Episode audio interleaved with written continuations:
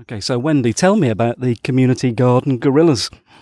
We emerged from another group that was set up about five or six years ago that had funding from from EMS, from the Environmental Management um, Services.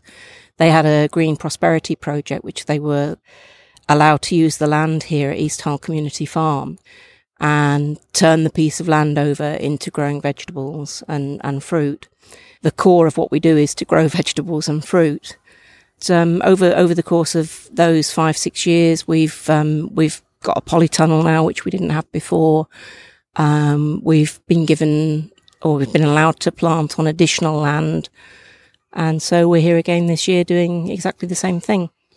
I'm really interested in the use of the word gorilla. So yes. it's gorilla, not gorilla. It's guerrilla. At one time, we were involved in with with another group in a project where we were actually planting out in local communities, um, and we also were involved in a mentoring scheme where we were going out to local families and helping them to set up their own growing in their own gardens and so on. So the notion of the of the guerrilla really was to have lots of different lines of attack not really attack, but you know, going into the community and trying to spread the word of how easy it is really to grow your own vegetables and your your own fruit and to have a nice harvest that um, you know your kids can get involved in it and so on. Um, so that that seemed to fit with what we wanted to do and where we were going. The community come to your site now, is that right? Um, now the volunteers, if they want to get involved, need to come here to East Hull Community Farm Tell me something about the volunteers. Who's the typical volunteer? Who comes along? Um, well, there isn't really a typical volunteer. I think um, that there are a number of different um, volunteers. We've, we've got some um, people who are slightly younger, not working, and therefore looking for something to do that, that is constructive work for their time. And um, we've got people who have come here who have had maybe suffered from depression or um, agoraphobia or something like that. And we, we have people with learning disabilities who, who come along here as well. Um, so quite a wide range of different types of people, a good mix of women and men.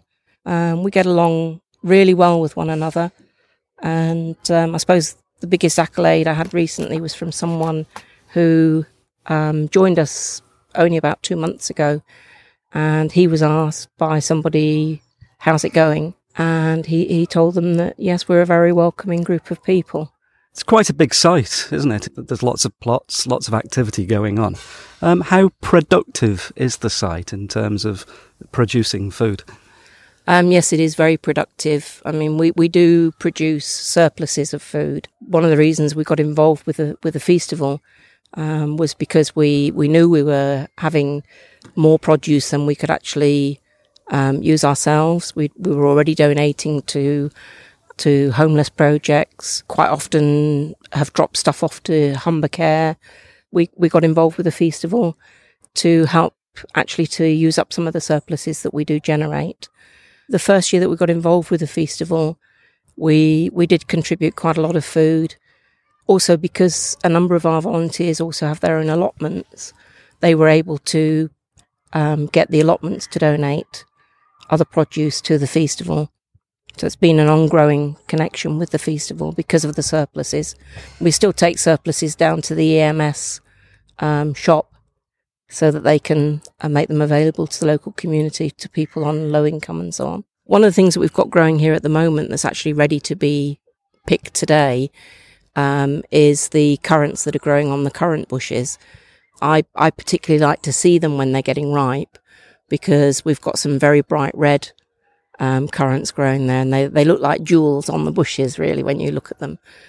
Um, and I think that that's one of the things about about this site actually, that as you're growing, you do see things that um, capture your your eyes and really give you a bit of a buzz about the fact that you're here and you're you're working and helping to grow those crops and and then helping to harvest them helping to convert them into something else, maybe into a jam or a preserve or whatever, um, but then enjoying them as well.